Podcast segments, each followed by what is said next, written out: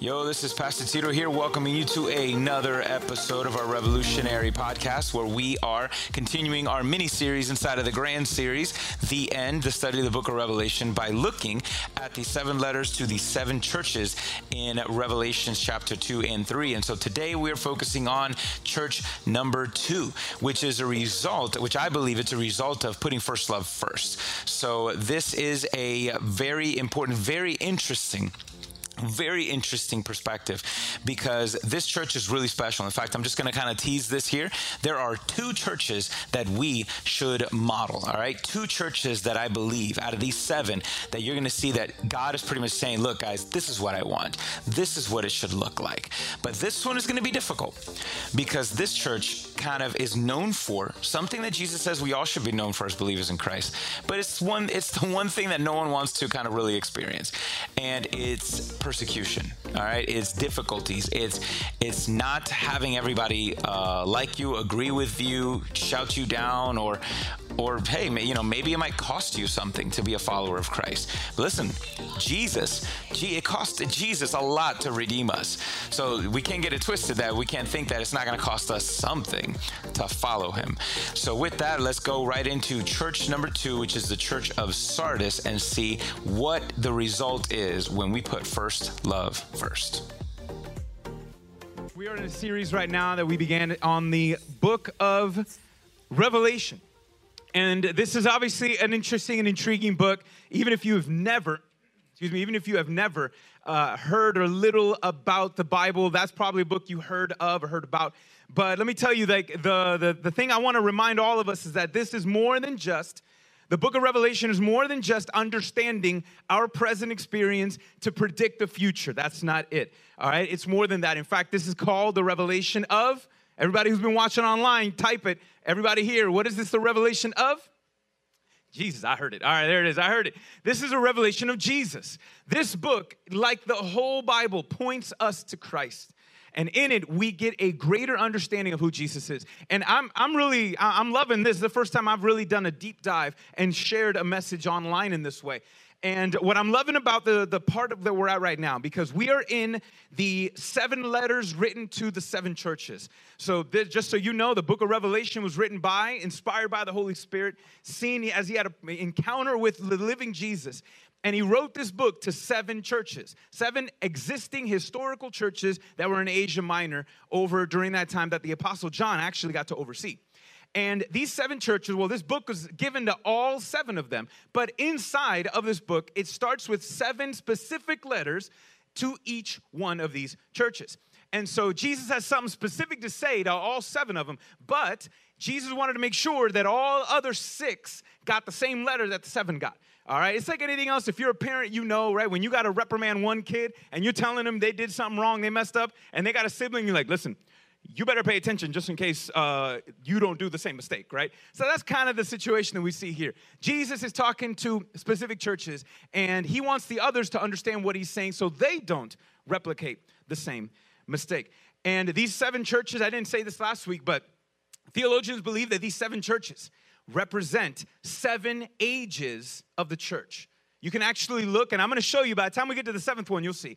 We are, you can divide for the last 2,000 years, which we call church history, which is from the beginning after Jesus rose from the dead you can see that each church represents an overall theme of a time. So the second letter that we're going to read today actually represents the time between the second and fourth century, leading right up to the time that Christianity was adopted by the Roman Empire. This is right before that. Up until this point, this especially this 200 year gap was considered just a bloodbath. It was a very difficult time for the young early church that had only been around for about maybe 100 years or so at this point. And so, not only do all seven of these churches represent the seven ages, which, by the way, don't you know, do you guys want to know which age we live in today? You're gonna have to wait till the seventh church to find out. But, anyways, not only do they represent the seven ages, but they also represent the seven types of churches that exist in every age. So, this is awesome because, yo, if you're a Christian and you look, you're gonna find yourself probably a, a, one or a two or you know something not, not like an enneagram. I don't know if any, anybody's done one of those enneagram stuff. I've never done one. I don't, I don't think i'm pronouncing it correctly but whatever. You're going to be able to find yourself in one of these seven churches at some point or maybe a combo of them but this one is a really really interesting one. Week one we talked about the first church the message that we got out of the first letter for us today was how do we follow jesus how do we follow him? Through first love and putting that first. I'm not going to repeat that, so you can look at that one next week. That's what the beauty of YouTube is. You can just kind of check that one out later. This church is that this church in the letter that we're talking about today is not how do we follow Jesus. Today we're answering the question why is it difficult sometimes to follow Jesus? Why is it hard? Now, if you're watching online, hey, yo, if you're a Christian watching online, everybody here, right, you know that it is not easy to follow Jesus. You could have figured that out after the first, what, like maybe five minutes? So for some of y'all, maybe uh, for others, it was maybe took you a week, right? Or so at some point. Am I lying? Yes or no? If you're a believer in Christ, right, head nod. It's not easy to be a Christian, period, right? Some of y'all say, yo, it's not easy to be anything. I get it, but hey, it's not easy to be a Christian. It's not. And there's things that, look, I, all right, there's things in here that aren't easy to understand. I'll admit, I'll be real with you that as a pastor, there's just things in here that I still don't get. I, I haven't gone there yet. Now I'm not ignoring it. I just know I got to pick my battles. Some of it takes a little bit more time, and I'm not. I don't feel comfortable sharing anything that I don't feel yet kind of you know grab a hold of. So, but listen, sometimes there's things that are hard to understand. There's things that are hard to apply. Right? Being a Christian, perfect is not easy. Right? But why then do we do it? Knowing that it's not easy. Well, let me at least say this Tell me how many times you and I have ever signed up to do something knowing that it wasn't easy, yet we did it anyways. Right? Some of y'all, some of you guys have chosen career paths knowing that they're competitive career paths. You did it anyways, knowing that it was gonna be difficult, knowing that you had to do extended schooling. It was gonna be hard, but you did it anyways. Right? How many times, look, when you, those of you that work out, me too, I like that, right? You, you work out. Think about that. You are willingly put you are inviting suffering into your life on purpose right? Whether if it's sore muscles or you know replacing right the certain fatty foods and deliciousness with others that have you know no no gluten right? No no this no that no it, usually it's you know uh, you know no gluten no this no no taste sometimes. It's just this bland. Like some of that this is weird. But we willingly do those things why because of the benefit. I mean, think of look, getting married. All right, getting married is do people want to get married because it's easy? All the married couples went mm. like, no, it ain't easy. Being married isn't easy, right? It, but you sign up to do it, right? It's not easy because you got two very independent people that, and sometimes opinionated people, and the whole really marriage is just learning how to just kind of pick your battles and trying to be unindependent. That's not easy parent uh, you know ladies right? Having a having a baby. Why do mom why do those you, know, you want to have a kid? Eh, you don't sign up because it's easy right? You, you don't want to be a parent because it's easy. Despite the fact that it's hard we still do it right? Despite the fact that we know there are certain things that are hard impossible to do. Maybe no, maybe not impossible but we think they are. We sign up for it anyways. Why? Because we believe that the reward is greater than whatever risk or whatever thing we're going to face. Yes or no we do it because we believe that the benefits are better than anything we have to go through. All right, even JFK said the same thing, right? That's a quote that he said when he was talking about going to the moon. He said, We choose to go to the moon in this decade and do other things. That's my favorite part of the quote. It was like, like doing the impossible, putting a, you know, somebody on the moon for the first time wasn't easy enough. I was like, you know, we're gonna do some other stuff too. I'm like, whoa. And what does he say? We do it not because it's easy, but because it's hard.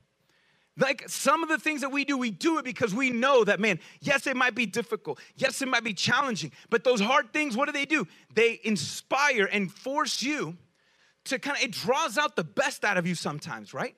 Like we, we like to, let's be honest, we like to rise to the challenge. There's something that is satisfying when it comes to us working hard and achieving something. But think about this, and I'm gonna just leave it here before we open up the Bible. How many times have we ever signed up to do something difficult? Not having a guarantee that we would achieve that dream. Not knowing that if I, you know what, what I need is I need this, and if I if I get it, I'll be happy. Sometimes it's not. Right? We sign up to do difficult things without even the guarantee of it actually being what we thought it was worth all of this effort for. Well, being a Christian's a little different because, see, for us, we choose, those of us that are Christians and Jesus followers, We choose to follow Jesus not because it's easy and despite the fact that it is hard. Despite that, whether in our culture, whether you know people might not be accepting or whatever, or even knowing the spiritual dynamic of it that we believe in and the existence of the devil and demons that either want to steal, kill, and destroy. So I know some, I guarantee you there's gonna be somebody watching now, watching the replay that's not a believer in Christ. I'm like, I don't know if I want to do this then. Oh, what, what is this? So like this, this sounds not inspiring. I, yeah, I know I'm not doing a good job selling it, but that's the point. It's okay. See those, and actually that makes you should make you lean in and see then why. Why did these believers, why did the apostles, why did all of these people, even in the Old Testament, but even in the New, why did they choose to follow Jesus knowing it was hard, knowing it's difficult, despite the fact that, I mean, the things that they had to go through? Why? Listen, they weren't, it wasn't because they were crazy, which some people might think that. Oh, these guys were crazy, but it's not. They saw something crazy they saw their Messiah murdered and three buried, and three days later rose from the dead. I'm sorry, that'll change your perspective and your attitude in your life if you saw that happen to somebody physically, right? They saw something crazy and they lived in this way despite the fact of whatever they had to face. And see, that's the thing with us today, guys, is that when it comes to following Jesus, yeah, you know what? My, you know, it's not easy, but that's not why we choose to do it. Let me, I can only speak for myself in this case, but I know I'm not the only one. I chosen to follow Jesus because I still can't believe that Jesus chose me first. The fact that he chose to die for my sin, to give me the choice. Jesus literally made it possible to give me the choice to choose him. And so I choose him because of what he did. But also, I've encountered the more I've followed Jesus, and I know I'm not the only one online and anybody here. I know I'm not the only one. It's like following Jesus, the reward is greater than whatever risk that comes with it. The, re- the present reward and future reward. It is better than any risk that we may face. And I, I love you too much not to tell you. Those risks do exist. Sometimes I know it's so it's it's so easy to want to focus on, you know, following Jesus and all the blessings and all the things that come with it, which is great. But I love you too much as your pastor not to tell you, hey, there's the, the other side of the coin that you got to be willing to number one, expect, and to help you process.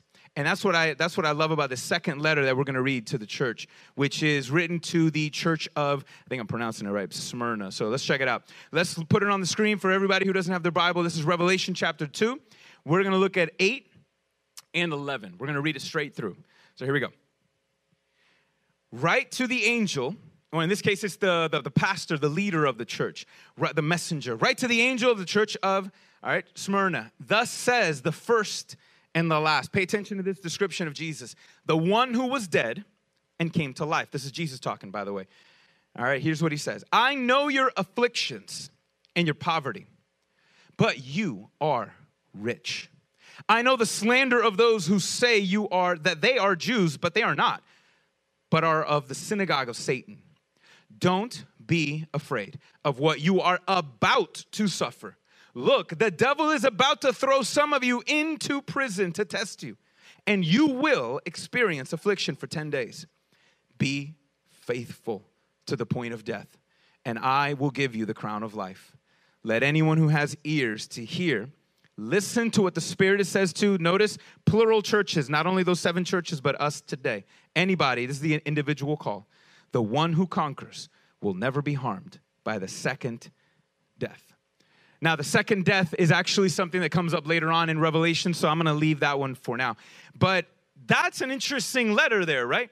I mean, to me, the most obvious one is, is when I see when Jesus is telling them, hey, listen, this is what's gonna happen. The devil's gonna come after you. Here's what's gonna happen. I'm like, Jesus, if you know what's gonna happen, well, how you gonna let it, how you gonna let that happen? Like, that's just kind of one of the obvious things. Like, well, c- c- can you do something about that? Like, um, why? I don't know. Like, what's going on here? But this is an interesting letter. And I want to just bring this one thing up here. See, out of the seven letters, there's a pattern. Every single letter has a pattern. There's an introduction, there's a challenge to, a commission to the leader. And then there's an introduction of who Jesus is, like a picture that actually connects to what that church is dealing with. Then Jesus says things that he loves about that church. Then he brings up some things that they need to work on. And then he challenges them and gives them a promise. Now, out of the seven churches, only two, Jesus had nothing negative to say. Out of the seven were two. This one was one. The last church, right? They, hey, everything was great, but yo, you got one thing though, you, you've abandoned first love. This church, did you notice Jesus had nothing negative to say? That's kind of like, I ain't gonna lie, I kind of want to be in that category, right? I know I'm not perfect and neither were they, but it'd be nice to know that Jesus was like, yo, you good, bro. Keep it up. Keep it up, guy. Keep it up. All right. I, I kind of want to be in that category. So I might be anybody, you know, prayer that we can pray together like that. But listen, this church, though, as much as Jesus had nothing bad to say, this church was experiencing some bad things. Yes or no? You see that? Right? This church was under pressure, experiencing pressure, poverty, and persecution. Now, the first one, if you notice, they were experiencing slander, right? People were talking negative about them. And who were they? Apparently, Jesus said they were Jews who weren't really Jews, but they were of the synagogue of Satan. This sounds very familiar to a conversation Jesus had in the Gospels. Because, see, these Christians were experiencing a lot of pressure from the Jewish temple. See, the, the Jews during that time, they believed and they were coming against the Christianity because they were saying, hey, you guys are corrupting the Old Testament scriptures, our scriptures. And not only that, not only were, were they Jews who became Christians, who were, you know, talking about the Old Testament and pointing out Jesus and here and Jesus and Jesus and Jesus, but then it spread throughout non Jewish people. So here you have now non Jews you know, I guess eh, if this would have been 2020, this would have been the Jewish people maybe claiming these non-Jews were culturally appropriating the God, you know, culturally appropriating the Old Testament because that's kind of what was happening. They weren't liking that, you know, and understanding. I get it, you know, that they were saying, no, you guys, this is you, you're corrupting our faith, you're corrupting our culture. And so the Jews were adamant. I mean, they put a lot of pressure and, and ridiculing them. And Jesus saying, listen, no, don't, don't listen to them. See, the thing is that Jesus had a conversation very similar to this in the Gospels, where there was Jews who were saying, "Listen, hey, we are of our father is Abraham, and we've never been a slave." And Jesus says, "No, no, no, your father ain't Abraham, even though you were Jews. Your father is the devil." And they're like, "Excuse me," and I'm like, what, "What's going on?" I mean, Jesus kind of went at them because they're saying, "Listen," because they were they believed the Jews believed. Which, listen, I'm going to say this. I got to stop.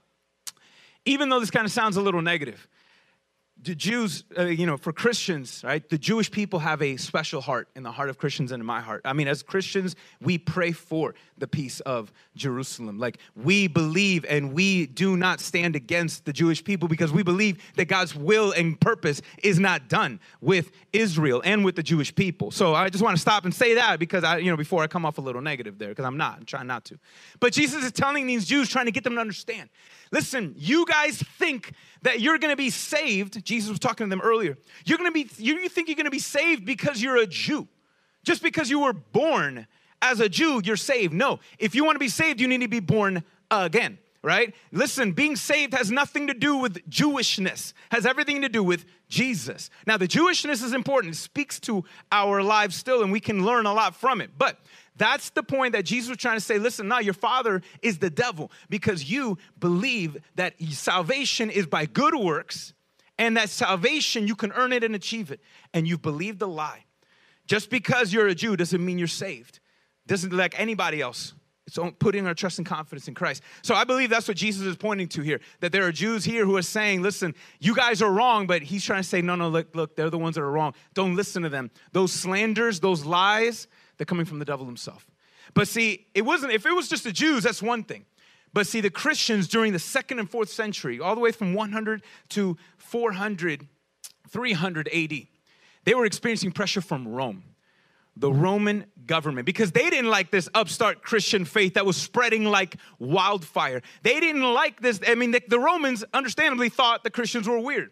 Now I'm like, hold on. There's a group out here, and this thing is going all throughout the Roman Empire, and apparently they don't worship Caesar as God, and they eat and drink the flesh of their Messiah every single weekend. What is that? All right, this is weird. We, we these crazies, we got to get rid of these crazies. So the Romans didn't like the Jews. I'm sorry, the Romans didn't like the Christians, and so they would persecute them. And during this time, especially when the time of where John is speaking around 90 AD all the way through. I mean, the things that some of these Roman emperors did to Christians just for being a Christian was just, I mean, horrendous.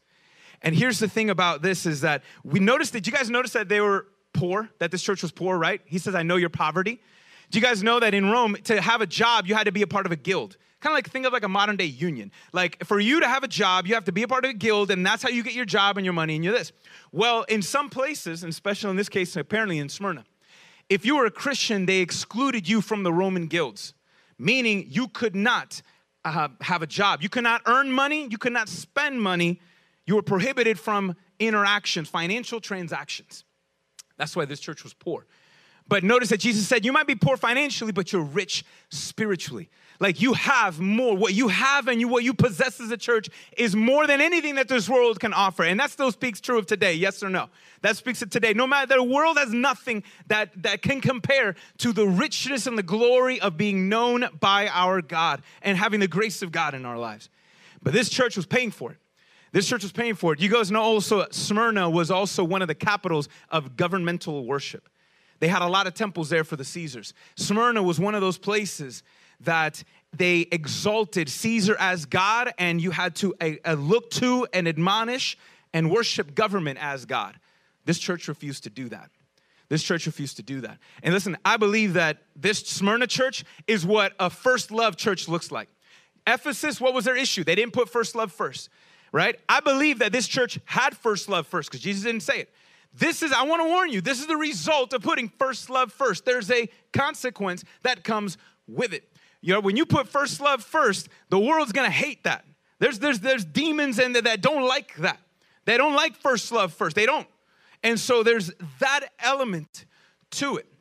But I also believe that this church is gonna be the example of the end times church the church at the very end. Even though when we look at the seventh church, there's gonna be one category, one description of the church as a whole during the final end of the world. But at the same time, we know that there's a small remnant of Christians, a sub that are the true church in the last days.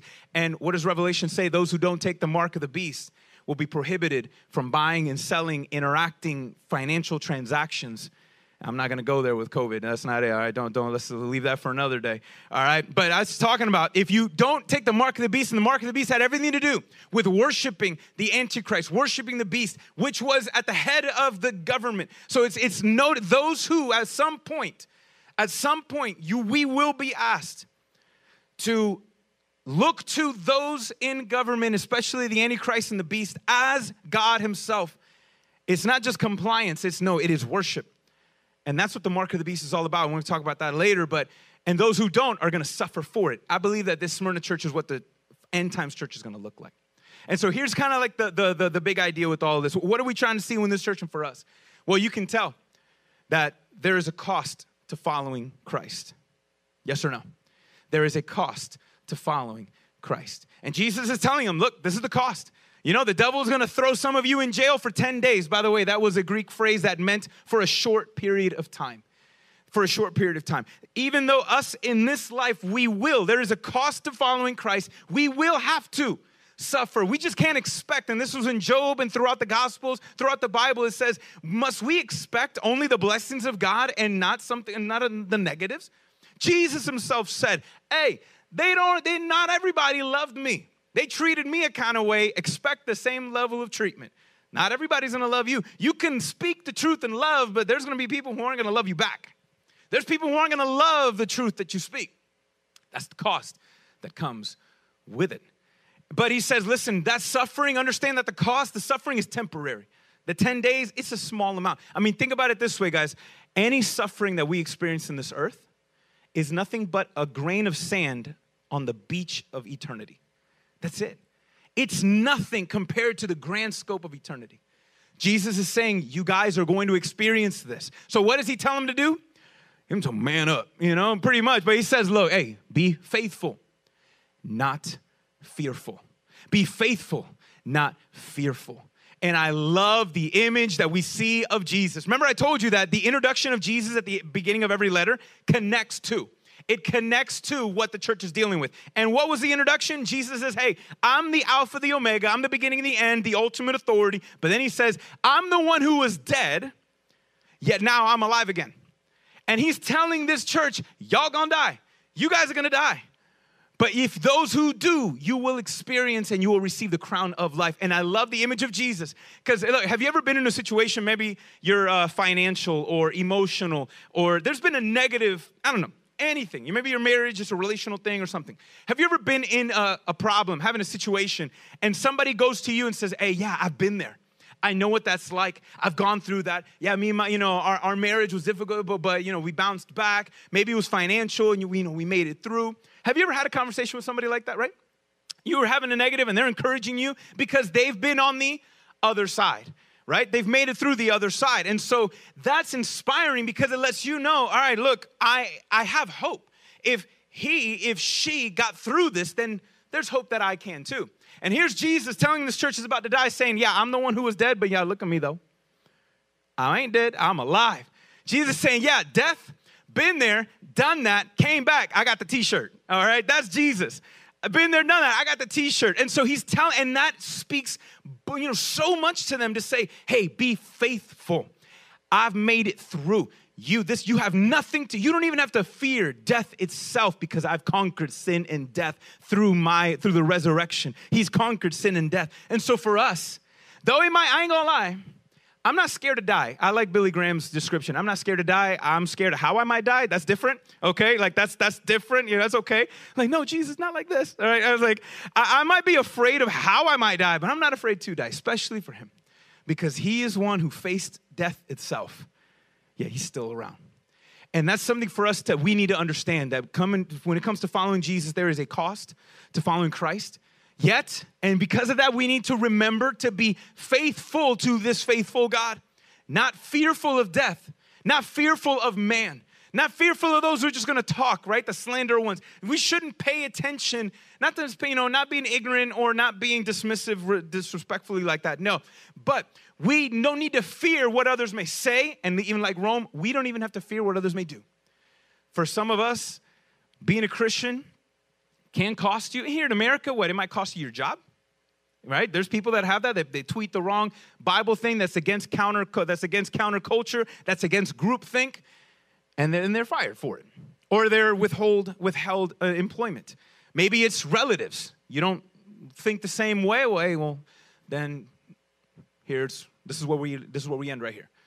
Maybe it, co- it could cost you a relationship. It can cost you your job, right? It can cost you your reputation, maybe.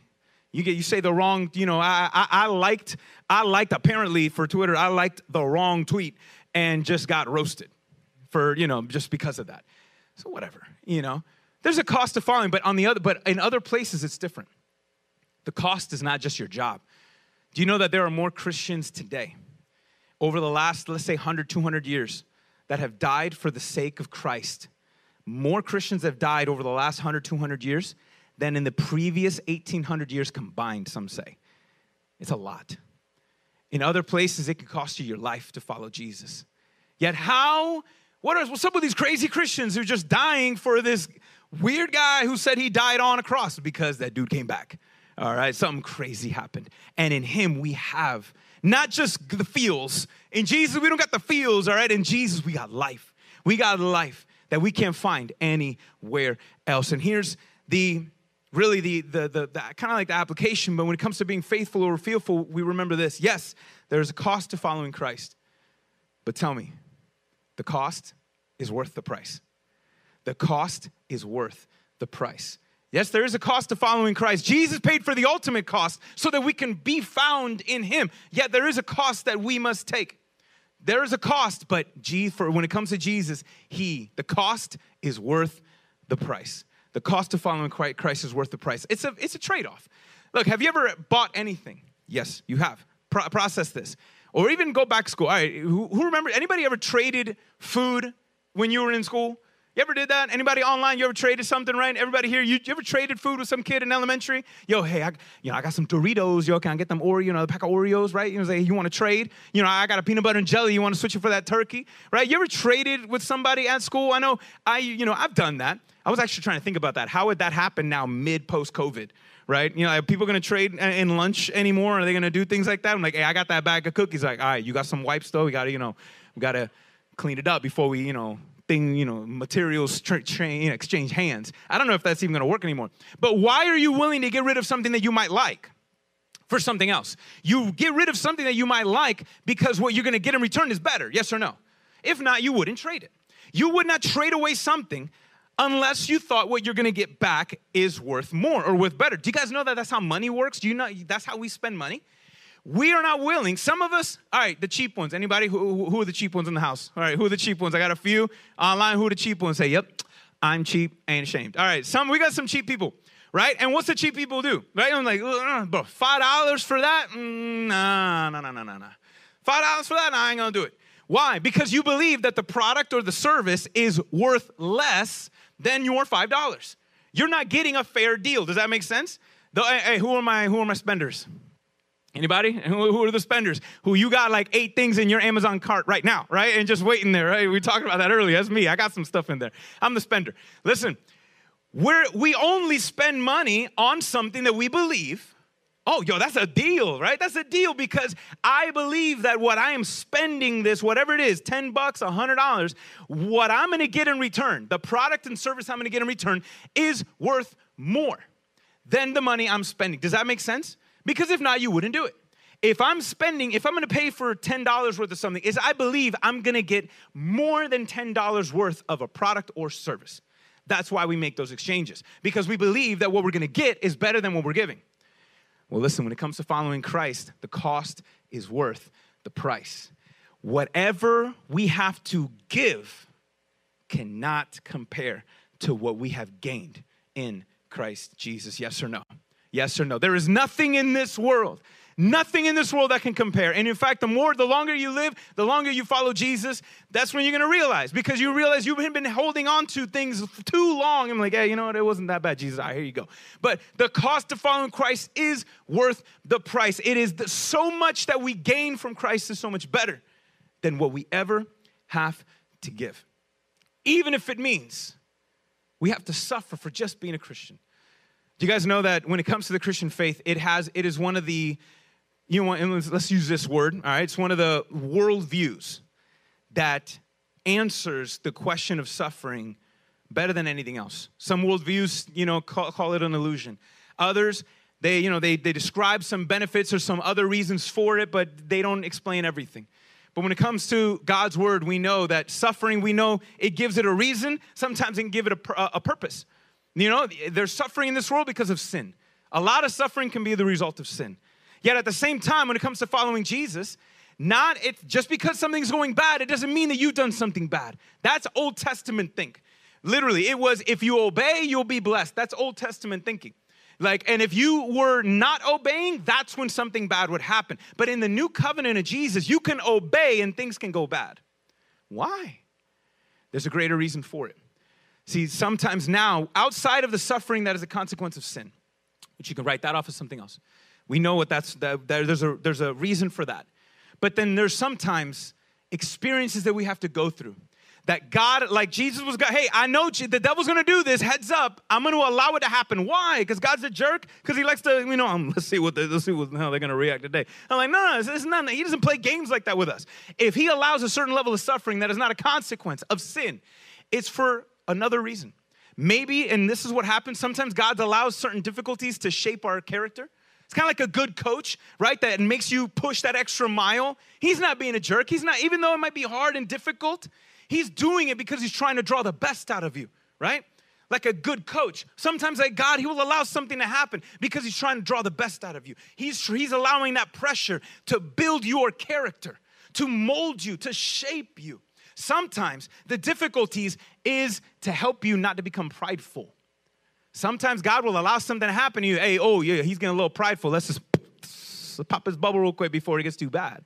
Sometimes he might do that. But God is sovereign in all things. But here's one of the greatest benefits that we have. And yes, I'm going to say benefits to suffering for the name of Christ. Not only does suffering, does the Christian religion, the Christian faith, and the idea give us, and the Judeo Christian really, give us a reason behind suffering it can put purpose behind suffering. God can take your tragedy and turn it around into now a testimony where you can help someone else. Y'all feeling me on that, right? You ever heard that? That's really, I've, I've heard a lot say he could take your mess, turn it into a masterpiece, whatever alliteration you want to use, okay? He can take your tragedy, turn it into a testimony. He can do that. Now, it's not God's will. Let me help you with this. Sometimes you might go through something and you got to be careful because maybe God is, is uh, wants to shape you so you can help somebody else. But at the same time, isn't really good um, I'm going to, you know, I'm, um, God doesn't, meeny, meeny, meeny, miny. Okay, you. You are going to be a crack addict for about 20 years. That's my will for you. And then your whole relationship, your life's gonna be destroyed. You're gonna be financially bankrupt. But then I'm gonna save you so you can help other crack addicts. That's not God's will for you to do that. That was, you know, just the result of sin. But then see, that's beautiful that God can take our mistakes and turn it around and give it purpose. You see that? That He can do that. That's amazing. And because of this, and here's the beautiful part when it comes to suffering with Christ, it helps us to identify, to become more like Him. It allows us to become more like Him, and it allows us to experience Him like never before. Do you know how many? I've had a lot of friends who got a cancer diagnosis or they had something negative happen to them, and they say, I have never been happier. I'm like, yo, you weird, bro. You weird. You weird. How can you not be? How can you be happier? It's because this darkness, this tragedy, this difficulty has led me to encounter Jesus like never before. So sometimes even the most difficult things can help us to see Christ. And here's the application, guys, for us. So, what does this all mean? What does this all mean for us? Well, there's, listen, when it comes to us and suffering and Christians, there's something powerful that I want to help you and I want you to get a handle on this. And here's something that Jesus is trying to say to them, and we see it throughout the Gospels and throughout other places as well. It is God's will for you to do good. Okay? It's God's will for you to do good. All right? That you are loved by God and loving others. It is God's will for you to do good, but it is also God's will for you to suffer well. I want you to listen to that. It's good, it is God's will for you to do good and suffer well. Why? Because that changes the world. When we suffer well, it's one thing for us to do good. I'm like, yo, why are you so generous? Why did you do that? Why did you do those things? Well, let me tell you, it's because of my good God, it's because of what God has done for me. That speaks volumes. But you know what speaks even louder?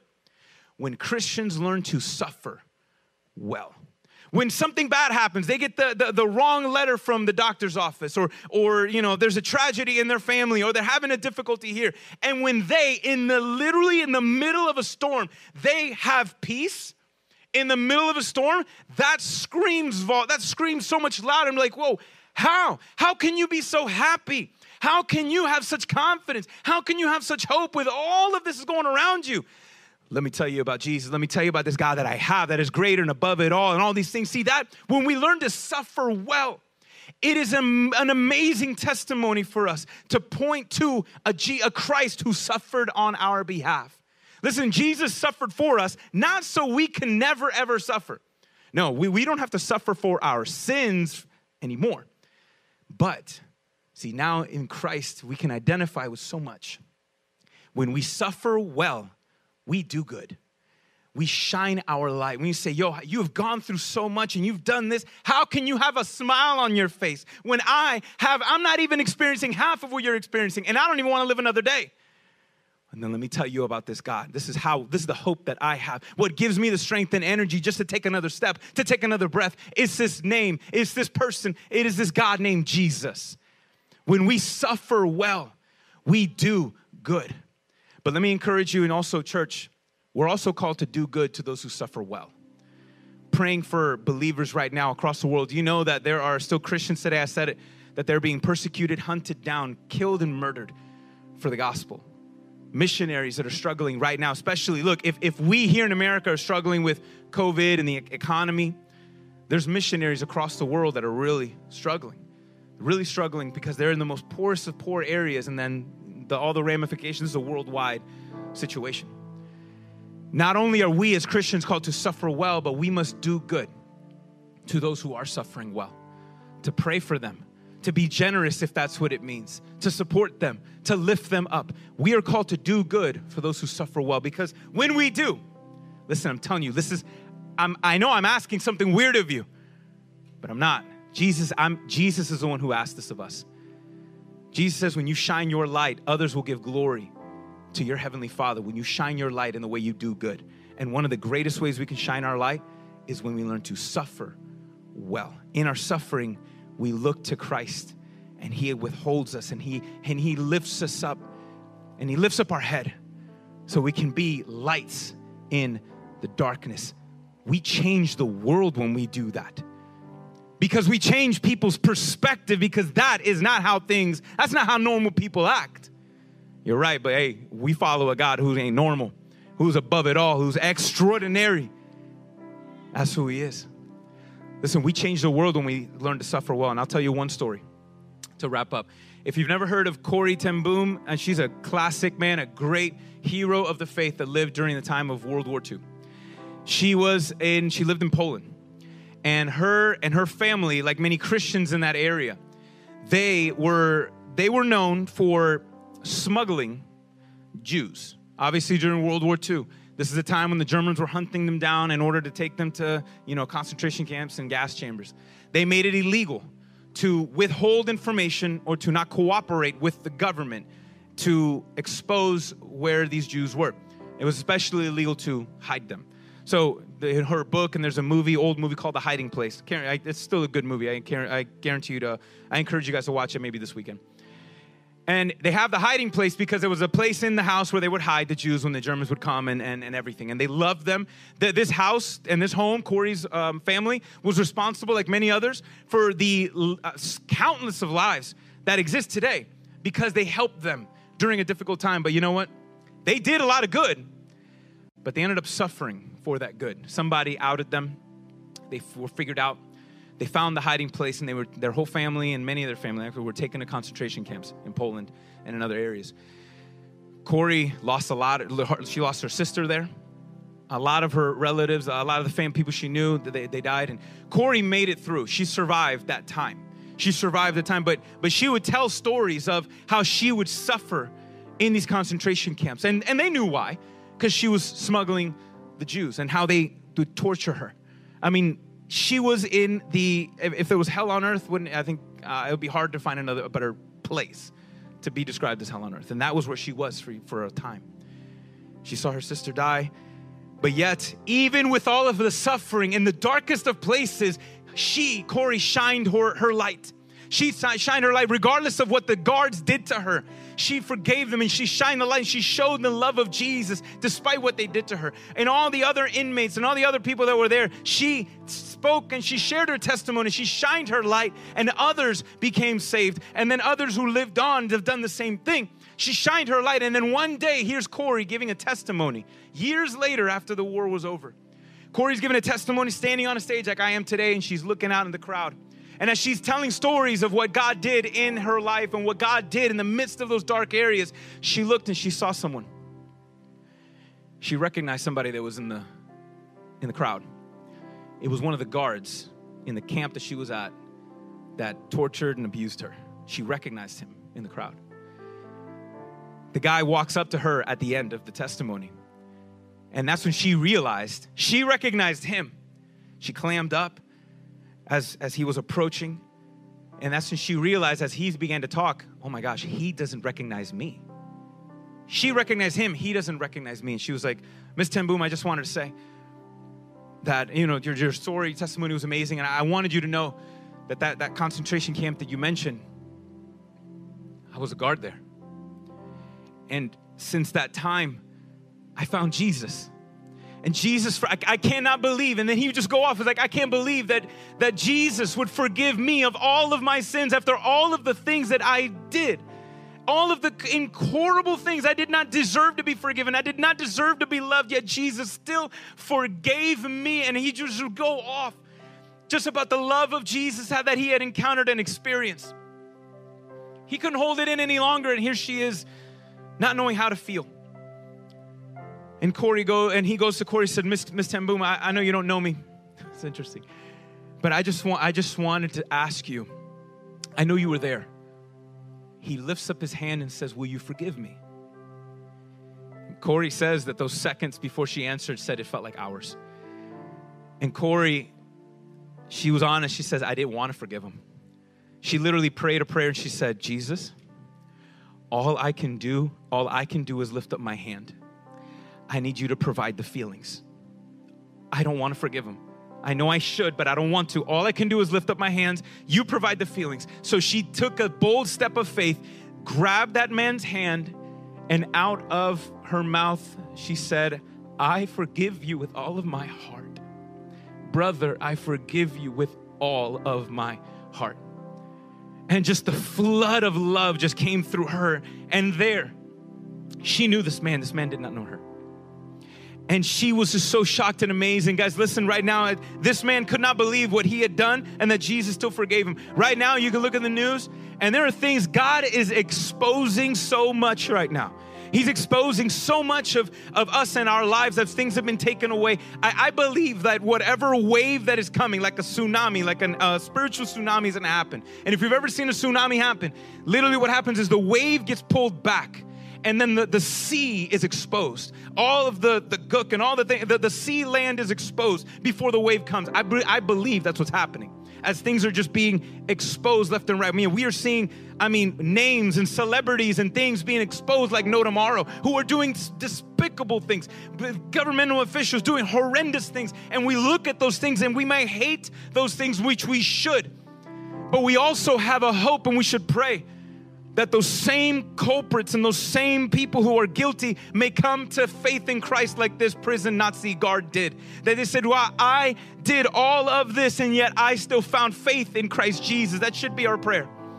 That should be our prayer. But we saw how Corrie, she suffered well. She suffered well, and there, that one guard was touched by the love of Jesus. Church, we need to suffer well. Let me read, I'm to end. Hebrews 12. I'm going to read this verse quickly to you. Look at this in Hebrews chapter 12. The author of Hebrews says this Therefore, since we also have such a large cloud of witnesses surrounding us, so of believer testimonies of people who went before us in the faith, whether in the Bible or in real life. Let us lay aside every hindrance and the sin that so easily ensnares us. Let us run with endurance the race that lies before us, keeping our eyes on Jesus, the source, the perfecter of our faith. For the joy that laid before him, he endured the cross, despising the shame, and he sat down at the right hand of the throne of God.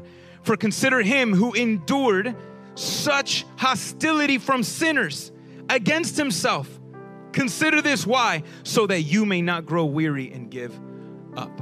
May we consider how Christ suffered so we too can remain faithful. I told you last week if you want to remember first love, remember the cross, right? Remember the cross because the cross is the picture of God's love for us. The cross is a picture of God's love for us. The cross is also a picture of, of the hatred that the world has towards God. It's both. It's a picture of the love of God, but it's also a picture of the hatred of the world, the, ha- demonic hatred towards God that applies to all who hold to the cross. Listen, we all have a choice to make. I don't know whether if it's the end or how much you have left to it's your end. But listen, we can suffer well because we have a good God who suffered on our behalf. And through him we have life. But it's a choice that we need to make. To do good, suffer well, and suffer well for those who do good. And may we live out the lyrics of just a classic hymn that I know I grew up singing and some of you might have heard. May we live out these lyrics. I want to put them on the screen that say the following I have decided to follow Jesus. I have decided to follow Jesus. I have decided to follow Jesus. No turning back, no turning back. Online in here, stand with me, stand, let's just sing this together and declare it.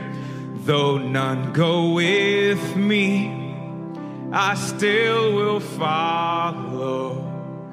Though none go with I still will follow. Though none go with me, I still will follow. No turning back, no turning back. Oh, now my cross, my cross I'll carry till I see Jesus. My cross I'll carry.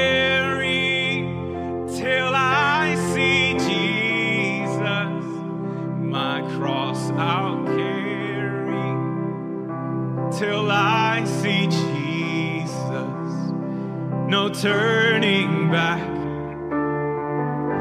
No turning back. Come on now, one more. The world behind me, the cross before me, the world behind me, the cross before